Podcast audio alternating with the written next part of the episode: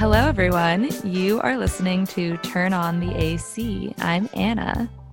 And I'm Alex. And today we have the pleasure of speaking with Anjimile, a queer and trans songmaker, aka Boy King, based in Boston, Massachusetts. His music is filled with honesty, joy, and just remarkable resilience, and is described widely as indie folk, but at the same time continues to defy our expectations and the world's and refrains from being placed in the neat little mainstream box that we like to avoid. So, in 2020, they released their debut album titled Giver Taker and just recently dropped a three track EP called Reunion that puts an expanded orchestral spin on selections from Giver Taker. Before we get to talking about Reunion, we want to start by playing a clip from the song that caught our attention and has been stuck in our heads for weeks now Baby No More.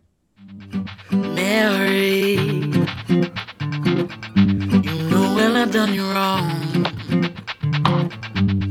Heartbreak,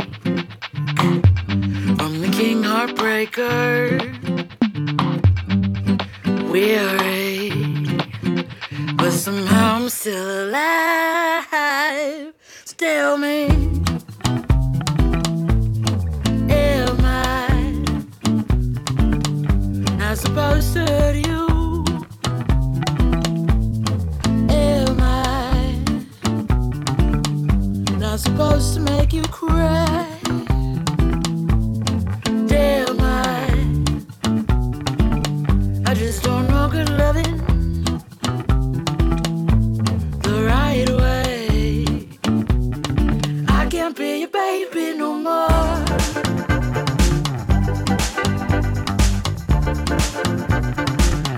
Can't be your baby no more. well, first of all, the the scary at the beginning, scary. It's literally been like haunting me in Alex's dreams. We were talking about it earlier. What? It's in a good way. In a good in way. a good way. In a good way. Like I can't get it out of my head. I feel like amazing. I'm only going to say scary. That's why I was singing it in the ah. car. I love it. Oh Um, man. Yeah, it's a great song. We want to know. So you say Mary. You know well I done you wrong. Who's Mary? Yes. Who are you Who referring is who is to? she? Oh, I'll never tell. I will never.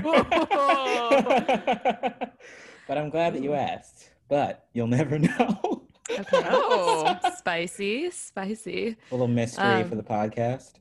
Yeah. Oof. I might do some deeper internet digging if there's any Mary trace, but it also could be symbolical. So Yeah, I will say it's not actually the name of any ex, but Okay. it's the name of somebody in the world of that ex. I think that's like the perfect amount of vagueness There. because I don't want to um I cuz I I really was like not a good boyfriend to this ex. And so I feel like the least I could do yeah. So I'm not going to be like, yeah, and her name is blank. uh okay. Because I think Um, she's probably like, well, fuck off. And I'm like, yes, I will. I will fuck off. So you were going through some breakup when you were writing this song. But weirdly, your music video is a celebration. You're like kind of rejoicing and dancing in the living room. So you have to give us a little context as to how you put that setting with that kind of storyline. Yeah, uh, that's a great question. It's it's about like a composite of breakups. Actually, it's like a little bit of this one, a little bit of that one. Me not being a good partner. I was dating somebody and I didn't realize I needed to break up with them until I wrote it, and I like showed it to her, and she was like, "I don't like this song." I was like, "Why not?" I like had the uh, emotional awareness to write this very specific song, but like not enough awa- awareness to realize just how specific it really was. I wrote this song in like 2015, and then we didn't shoot the video until 2020. So when we recorded it for Giver Taker, I was like, I've always kind of viewed the song as like a bummer. Like it kind of bums me out. But my producers, Gabe Goodman and Justine Bowe, were like, yo, it's a bop. And so they like bopped it the fuck up. And Yeah. we're like, yeah, son, like we're throwing some drums in this bitch. We're throwing some bass. This is like a fun tune, even if it is a bummer. And I was Mhm. like, That's a good point. And so it was with that kind of spirit in mind that we approached the music video. And the music video was Justine's idea. So she's like my bandmate and co produced Giver Taker. Um, and we shot it at her house. And it was like, you know, I think, I don't remember. Oh, the original concept was actually going to be like a queer burlesque Ooh. show. And the original like album cover was going to be a picture of me in the dressing room at a queer burlesque show, just like hanging out. Mm. Um, but then, like you know, COVID came to rock everybody's shit. All our everybody regrouped, and all artists regrouped to do solo things. And Justine was like, "What if it was like a birthday party?" But the camera kind of slowly zooms out, and you realize that it's just you. And I was like, "That's actually super tight." And it just felt like I really liked that idea because I felt like the uh, parallel senses of loneliness associated with this time period and also the sense of like searching for and seizing joy Mm. however it may be acquired and or created Mm. so yeah I love that explanation of it. It is it is such a joyful music video. It's so fun to watch you dance. Love all the dance moves and the balloons and the party hats. It's just a great. oh man. And the funfetti cake, Anna, that you pointed oh, out. Oh yes. Oh, I love a good funfetti cake. I saw that at the top of the music video and I was like, sold. I will keep watching. Yes. yeah the video was directed by eleanor petrie who's just this really sick videographer in new york and she's like great with set design and like she was like you know we wanted to have balloons that were the color of the trans pride flag and like she got the cake I hope someone finished the funfetti cake at the end of that whole production. Yeah, did you guys eat it? i actually don't really like cake and neither does justine or eleanor but we gave it away to my girlfriend's roommates and i Mm. think they ate it Nothing goes to waste. I love that. Yeah. Love I like took a bite in the music video and I was like, nah. Are you more of a pie person or are you just no, not a sweets Um, guy? well, it. I mean, I, I guess I do like cake, but it was from like a grocery store, you know. And I'm like a kind of a bougie cake person, but Mm. but yes, I am 100% more a pie person. Mm. I love pie. I love pie too. It's all about the crust. I understand. yes, the crust is everything. I have that debate multiple times with people. But what? just like pie crust Oh, and pie is it, are you like the crust person or is it about the filling? Like what Ah. makes the pie? And when people tell me it's the filling, I'm like I'm not judging you, but for me personally, it's all in the crust. That's all I'm saying. Because Um, like anyone can make a, a good filling, but not anyone can make a good crust. Exactly. I agree. Yeah, 100%. The carpet for me too. It's Oh, just like. Oh, yeah. That like carpet is a party right there. well, here's the thing. Justine just has great style in every facet of her life. clearly And that is just her fucking bomb ass carpet. And something that me and Justine like to do together as friends is dance like freaks. And so I would describe my dancing in that video as like relatively restrained because I was like Oh, embarrassed wow. about dancing in front of a camera. Like it gets even freakier. And like it's not a video that I can watch by any stretch of the imagination. But I'm super glad that people enjoy it and that makes my heart happy. Okay, so talk to us a little bit about your very exciting EP that you just released like a couple weeks ago, I think, at this point, right? oh yeah. Reunion. Yeah, it was like three weeks ago. Three yeah. weeks ago. Reunion. Reunion. It's awesome, first of all. We loved it. Oh. So you took three songs off of Giver Taker and reworked them. How did you choose those three songs? And what was that process like? Yeah, hell yeah. So what had happened was um, the idea for reunion was courtesy of Jessi Frick and Tyler Andere over at Father Daughter Records. And they proposed this idea in like October, so maybe a month after Giver Taker. And they were like, "Hey, would you like to release like like like literally just exactly what reunion is?" They were like had a specific vision immediately. They're like, "Would you like to re- release like an orchestral EP with guest vocalists?" Um, and songs from Giver Taker. And I was like, yes, that's a great idea. And so we spent maybe the next like two months looking for people, finding the artists to sing on the record, and also looking for um, an arranger. Honestly, when father daughter approached me with the idea, like I was like, this sounds cool. And I was also like, I can't really envision what y'all are talking about, Mm. but yes, I will do this. Um, and it wasn't until Melina, aka Jay Som, sent me her vocal take of In Your Eyes that I was like, oh shit, this is hot fire. And it's not like it's, it's not that I and it's not that I didn't think it was gonna be. I like I I I I thought it was going to be good, but I just I couldn't like envision it. And so just that her vocal takes combined with Daniel Hart, who did the arrangements. Once I heard those two things together, I was like, yes. And like Daniel plays all of the instruments that in the orchestra. Like wow. he's A one man band. I love the one man band Yeah. show. he's a one man band and like I got linked up with him through my manager Martin, who just like knows him from around. He like has worked with St. Vincent and the Polyphonic Spree throwback and like he just did a fucking really good job. And like I remember every time one of the artists would send me their vocals, me and Justine redid our vocal harmonies. And in most cases like edited the vocal har- the vocal harmonies in some way. And every time i was like ah shit they all sound really good. Like let me make sure i also sound good. Like they stepped up to the fucking plate. They knocked it out of the park. It's pretty epic, the whole thing. It's very sensational, you know? It's orchestral, baby. It has to have that like sensational feeling. How people can arrange like that. I just, They it's a see it. vision. Yeah. Yeah, exactly. I'm really trying to see this summer. I'm very excited. James Blake is playing at the Hollywood Bowl Oh, with the Hollywood Bowl. Orchestra. what It's Yeah. gonna be so good. when Um, September 25th. So Mark your calendars. Mark your calendar. Come through to LA.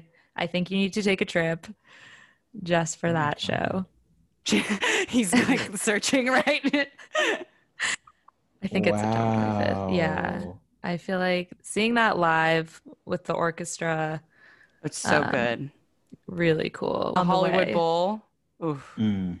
That's one of my favorite venues. I just love the amphitheater kind of setup for me. That's that's my spot. I Okay, and also it. like side note, go see Looney Tunes live with the LA Philharmonic. what That is my favorite. Every summer I would go as a kid and I still go as an adult. where at the It's- bowl? At the Is that a bowl. It's that's a bowl classic. Yep, they'll play like all these iconic Looney Tune episodes that have like these great Sick. Orchestral pieces, and then the LA Philharmonics will come and play it live, and it's so cool and and just, just fuck up the Looney Tunes tunes. Exactly. wow that's incredibly Um, exciting that's very exciting. Would you would you play play live with an orchestra? Oh my god. Hell yeah. I forgot about shows. I hadn't even like considered the possibility of that, but like hell to the yes. Absolutely. It'd be epic. So, okay, throwing it back a little bit to giver taker, just just slightly. I read on your Spotify you describing the concept behind giver taker. You wrote that death and life are always intertwined, wrapping around each other in a dance of reverence, reciprocity, and ultimately rebirth.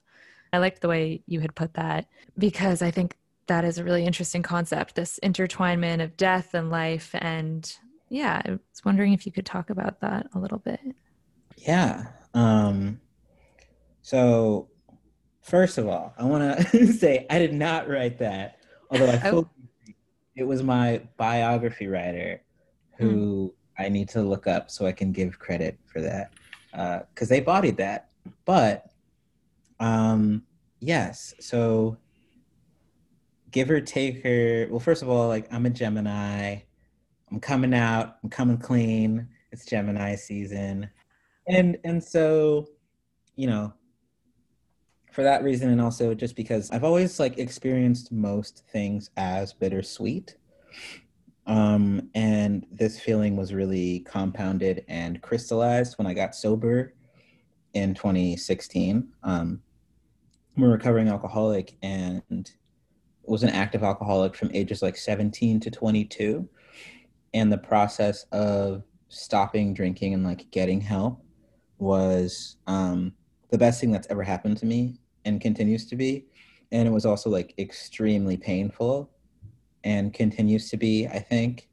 And most of the songs from Giver Taker were written the year that I got sober, or at least like half of them with that like newfound perspective. And the older I get, the more I realize that the painful experiences in my life kind of inform who I am in a positive way, like in relationship to my capacity to learn from those experiences. Um, and I'm mostly talking about like just me doing shitty things and then being like, oh no, you dick head, what did you do? And then learning from that. Like, did I hurt yeah. somebody else? Was I non empathetic? Like, I've just, you know, I've had an emotional growth spurt. Thank God. Thank God for myself and everybody around me. And so, yeah, I feel, I feel, I think I feel like there's beauty and pain in the ephemeral nature of existence itself, and that's kind of a low key obsession in my art. Mm. I think. Yeah. Mm. Totally. Yeah. Yeah. Well. Well said. It made me think of randomly the reflection of Yom Kippur, which is a Jewish holiday. It's the holiest day of the year, and it's actually translates to the Day of Atonement. Basically, you just spend the day thinking about all the horrible things you've done in the year, atoning for your sins, and you fast um, that day. You do a little ritual, obviously, lots of praying, but the best part that my roommate and I do every year is our sort of like mini religious moment, spiritual moment. If you oh, so your your sub is, Yom Kippur. Yeah, our sub Yom Kippur is there's a tradition where you take a piece of bread and you go to the um, the park or the beach and you tear off a piece of bread and throw it um, into the water, and each one is like your sin and you think of it mm-hmm. in your head actively like this is how i wronged someone or this is what i did and then like the birds come and they get all excited because there's food and they eat it and they mm. eat your sins and they fly away and then you're cleansed and then ah.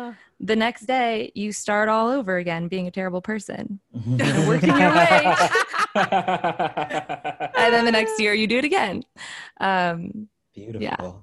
that's beautiful yeah I thank you for explaining what the challah bread is for because not only is it delicious, but now I understand the use yeah, of it during that, this religious that the holiday. birds get to enjoy mm-hmm. it as well. Exactly. Yes. Wow.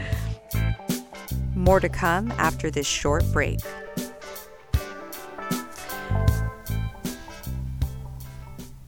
We read that you grew up listening to some of the classics um, like Bob Marley and Madonna, Michael Jackson, Tina Turner.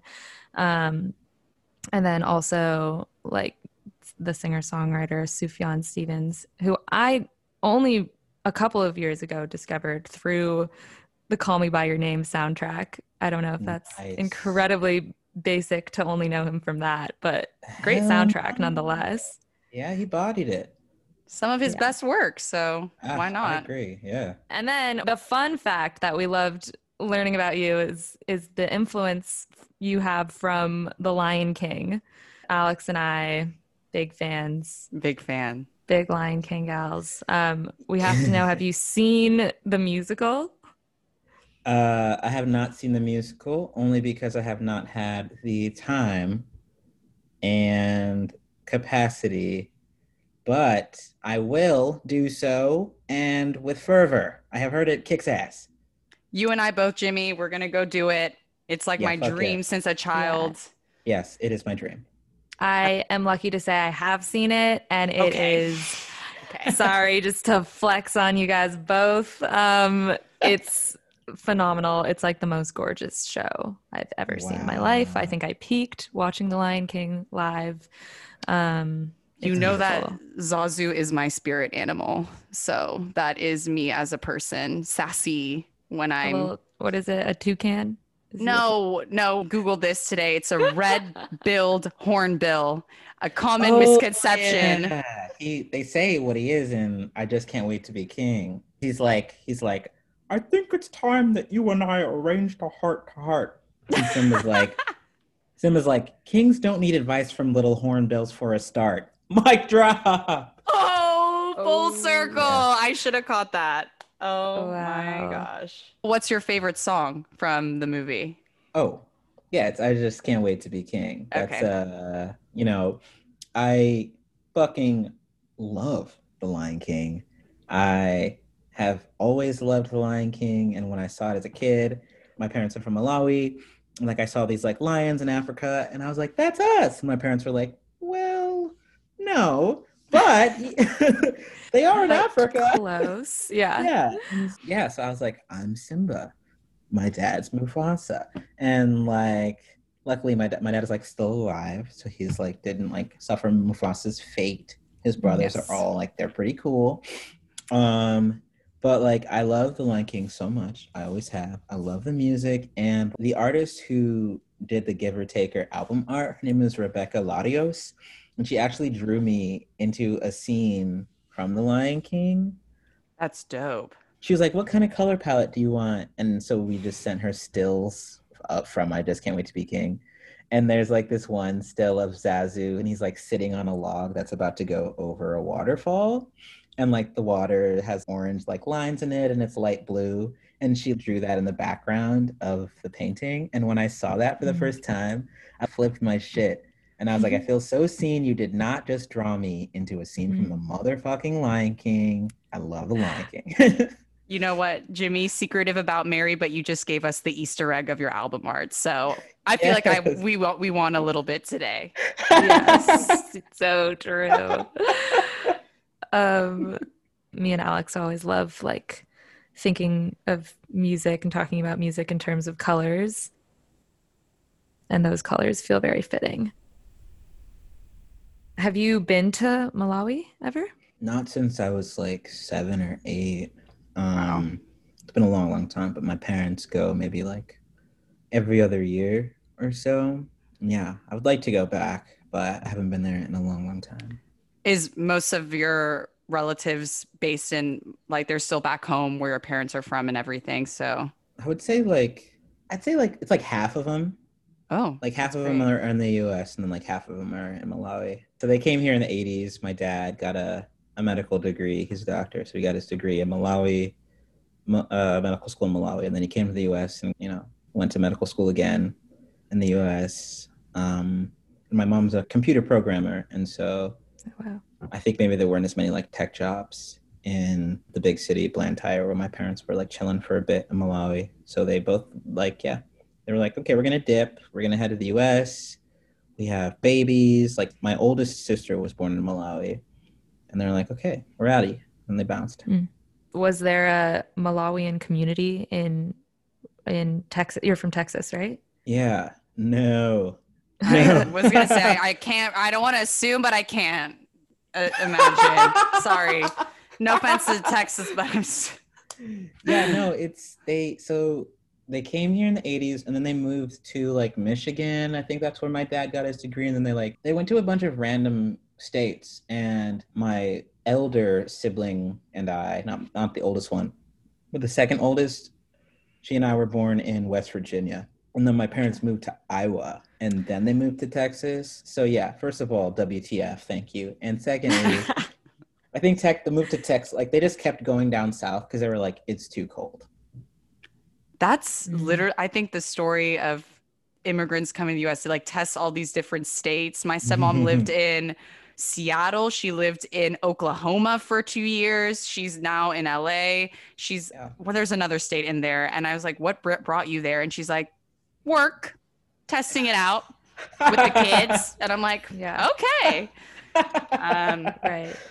I don't know, Jimmy, if you feel this way. Ann and I talk about this all the time. It's when you have such like interesting cultural background and how you f- stay connected to that because there is for me personally a slightly a bit of a not a disconnect but it's so hard because I don't have actually that much Indonesian family in the US so it's go either going back to Indonesia or finding some other, you know, cultural tie that makes me feel like I'm Indonesian. And for me, it was Balinese dancing. My mom at like 10, nine or 10 was like, I'm putting you in a Balinese dancing class. And I was like, no, Mm. I'm like, I don't want to do that. But then I was like, whoa, me and grandma are feeling a connection we've never felt because I'm kind of embracing my heritage. And that's how, you know, how I connect to being Indonesian. So how do you connect to your cultural background? That's a good question. Or how, think- when do you feel the most connected? I think I think maybe maybe somewhat weirdly, I feel the most connected when writing music and like my music. I don't know. Besides, well, I guess you know I'm Malawian, so I guess technically so is my music. But like my parents, they didn't teach us Chichewa because like assimilation. And at this point in my life, like my me and my parents aren't particularly close because of their transphobia and homophobia. I'm like close with my siblings, and none of us really have relatives that we like trust or like in and outside of Malawi. And so I think the the main thing that yeah makes me feel connected to my Malawianness is is music, just because I um I view my my grandmother on my mother's side as like a spiritual guide for me in life and in art. Um, I never met her. She passed away before my mom was born, but she is like one of the subjects of the song 1978 Mm. and was somebody who I prayed to when I like got sober and when I when I am like in a creative flow, whether that's writing or performing, I feel the most connected to, to like my ancestry and like the strength and history and joy and Mm. trauma and everything. We're going to take a short break. This is Turn on the AC. Stay with us. I know God is mentioned um, in some of your songs. In Maker, you say, I'm not just a boy, I'm a man. I'm not just a man, I'm a God. I'm not just God, I'm a maker. Um, Yeah. Which great lyric, by the way. Thank you. How do you experience God if you if you do still? So on the subject of like God and shit, um, I am not religious, mostly just due to like my super religious upbringing, where I just I didn't I didn't really like feel any particular curiosity about God, or maybe I just like didn't really understand it. At least the ones that my parents parents were talking about, and then their like homophobia kind of like pushed me away from any semblance of connection to like Christianity or their religious beliefs. Um, and then for a while, I was like, you know, fuck religion. And then I got sober and like I got all spiritual and shit. Basically, I like became a hippie, and I was like, I began to believe in God, but I guess like a non-denominational one that I kind of just made up and decided what it was, which is the colors of the wind, um, and like the sound of the ocean. And so I'm I'm big into the vibrations of the universe and just like trusting that if I do the next right thing, I'll be okay. And that if I don't do the next right thing, maybe I can do the next next right thing. I just I feel like God for me is both the desire to and the action put into becoming the best version of myself, which is like compassionate and generous and honest and joyful and has like wisdom in some ways. And those are also like adjectives that I associate with the, a God of my understanding. I would say I'm like a spiritual person. I like to meditate and shit. I like pray and shit. I'm like in recovery and my recovery program there's like a lot of talk about like spirituality and like a higher power. And it's something that I lean on for like strength and support and guidance because I literally have no idea what's going on. hmm I don't know like why I'm alive or like why the world is the way it is or like why I don't like carrots. But I do know that like I, I know why you don't like carrots. I don't like them either. because they Unless taste carrots. like shit. No. I need some ranch drizzled on them or some some sauce of some sorts. I don't know. I just can't have them. Oh. Nah, Oh, think it. Oh, wow. Sorry. I love a carrot personally, but you know, to Yeah, each his own. do. I mean, well, I can't see, and I feel like maybe if I ate carrots, I'd have better eyesight. Ah. That's That's what they say, or at least they said They when I was like five. Maybe they were just trying to get me to eat carrots. Anyway, Mhm. uh, yeah. So I have a strong sense of spirituality, and I ask the universe for help often because I need help often because I don't know what I'm doing. I do the same with meditation. I have a very Christian mother, and telling her at 11, 10 years old that I no longer would like to go to Mass was probably the biggest fight we got into. But, you know, the thing is, it's nice to have a parent that can at least understand that, you know, religion is you know a practice that you define as something of your own so for me buddhism that meditation element i like the kind of karma practice of hinduism you know do good Mhm. into the world and good will come back i think yeah. like like finding beauty in religion and how it can come full circle and just bring a lot of positivity to yourself in the world is the importance of the practice so Totally. Well, because it's like at the purest, in its purest form, religion is just something to help us, like, you know, Mhm. understand the world and like mhm. feel better about the randomness of everything and practice good values as humans. But then it just gets so it just got so fucked up and there's just there's so many issues. My dad always says religion is the root of all evil, which is really just a horribly I- cynical thing to say. Um he- I mean he's not he's like very atheist, so that's a very atheist thing to say, I believe. But, it's an um, atheist thing to say Yeah, but I, I don't know. Yeah, I, I like religion being defined by your own practices and a little, Yeah. take a little bit from everything, you know? You guys have now got me thinking about my Indonesian side that's Christian, Buddhist, Muslim. There's so many different, you know, religious Tight. practices in my family um, that for me, it's just, it's a constant learning what everyone's different beliefs and practices are. Yeah, I totally get what your dad is saying, even though it's like wicked cynical. And I think, I think if anything, it's like you know, it's just another tool that humans use that can create uh, suffering or joy. Mm, mm. So true. Thinking about like your influences growing up in your upbringing, you mentioned being in a transphobic household and living in Texas and all these harsh circumstances to come up in, I can imagine. And um, I'm wondering if you had like a role model that you looked up to as a kid, trans or otherwise. Hmm. I I think I I didn't have any queer or trans role models, but I did look up to my dad as just somebody who presented a like a what I would describe as like tender masculinity, a healthier version of masculinity than I saw otherwise in like American culture. He's just like not a weird macho dickhead, I guess. He's just a gen- gentle man who lives his Love life that. with as much kindness and wisdom as he can muster. And so I, I looked up to him as a kid, yeah.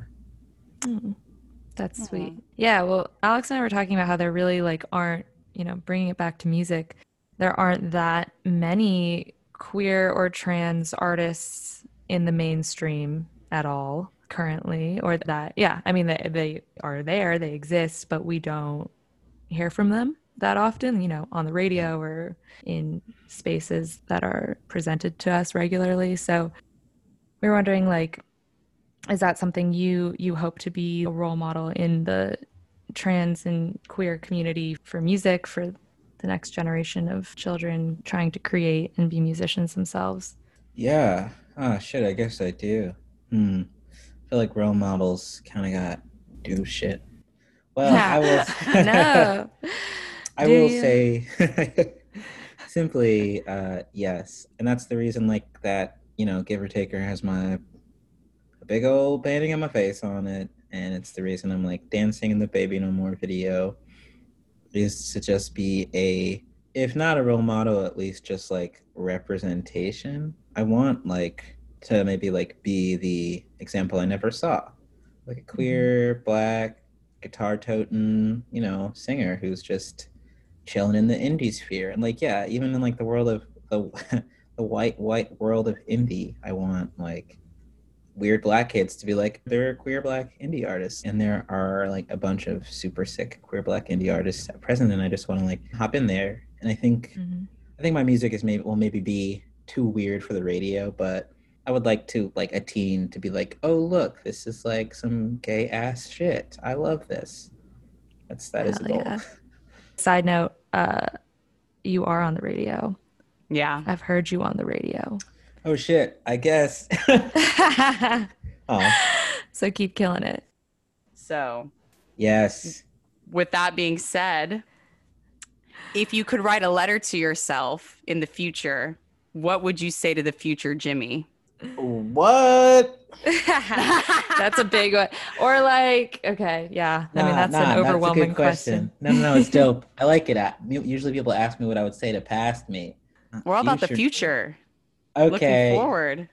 To the to future Jimmy, I will say, congratulations. Congratulations on the Grammys. Um, I can't believe that you have been able to like make a nice life for yourself and both and like redistribute your wealth and volunteer for queer youth music organizations and take care of yourself in mind, body, and soul and be a part of like a lovely community. So congratulations, Jimmy. Good job. Yes. I love it all. Congrats. And it fol- follows up with a music video dancing. Mhm. you mentioned the fact that there are queer and trans and black folk artists currently creating in your sphere. Who should we know about? Who can you uplift?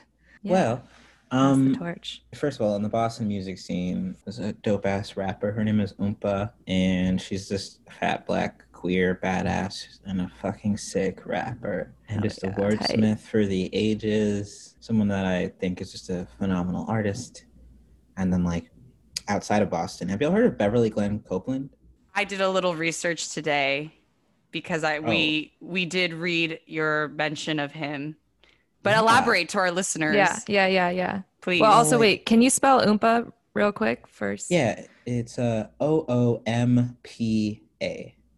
Okay. Because that sounds like me and Alex's type of music to a T. Yeah, she put out a sick record in uh, either 2019 or 2020, and I guess maybe I'm also on it. Like we did a collab together, but the the song it's just good. It's good shit. Yeah. So Beverly Glenn Copeland is someone who is just a queer and trans black folk oriented artist who's like 70, 80. Um, he's like old as fuck in a dope way. Sorry, he's not listening to this. Um, he's like mad old and i i got wind of this person through father daughter we were like doing our first run of vinyl and they were like okay so we'll put a sticker that says like recommended if you like so how about we say like sufjan stevens and some somebody somebody in like beverly glenn copeland and i was like who the fuck is that and then i like listened to one of his records i think it's called primal prayer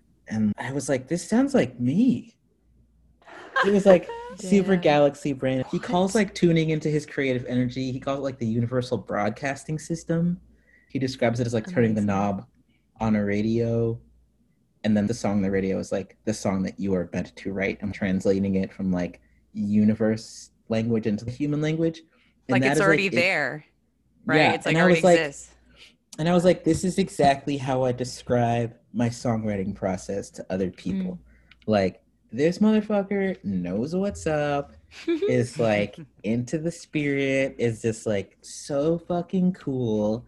And I'm just like a huge fan. I hope I get to meet him. Tight. Yeah, I, was gonna say, like- have you reached out?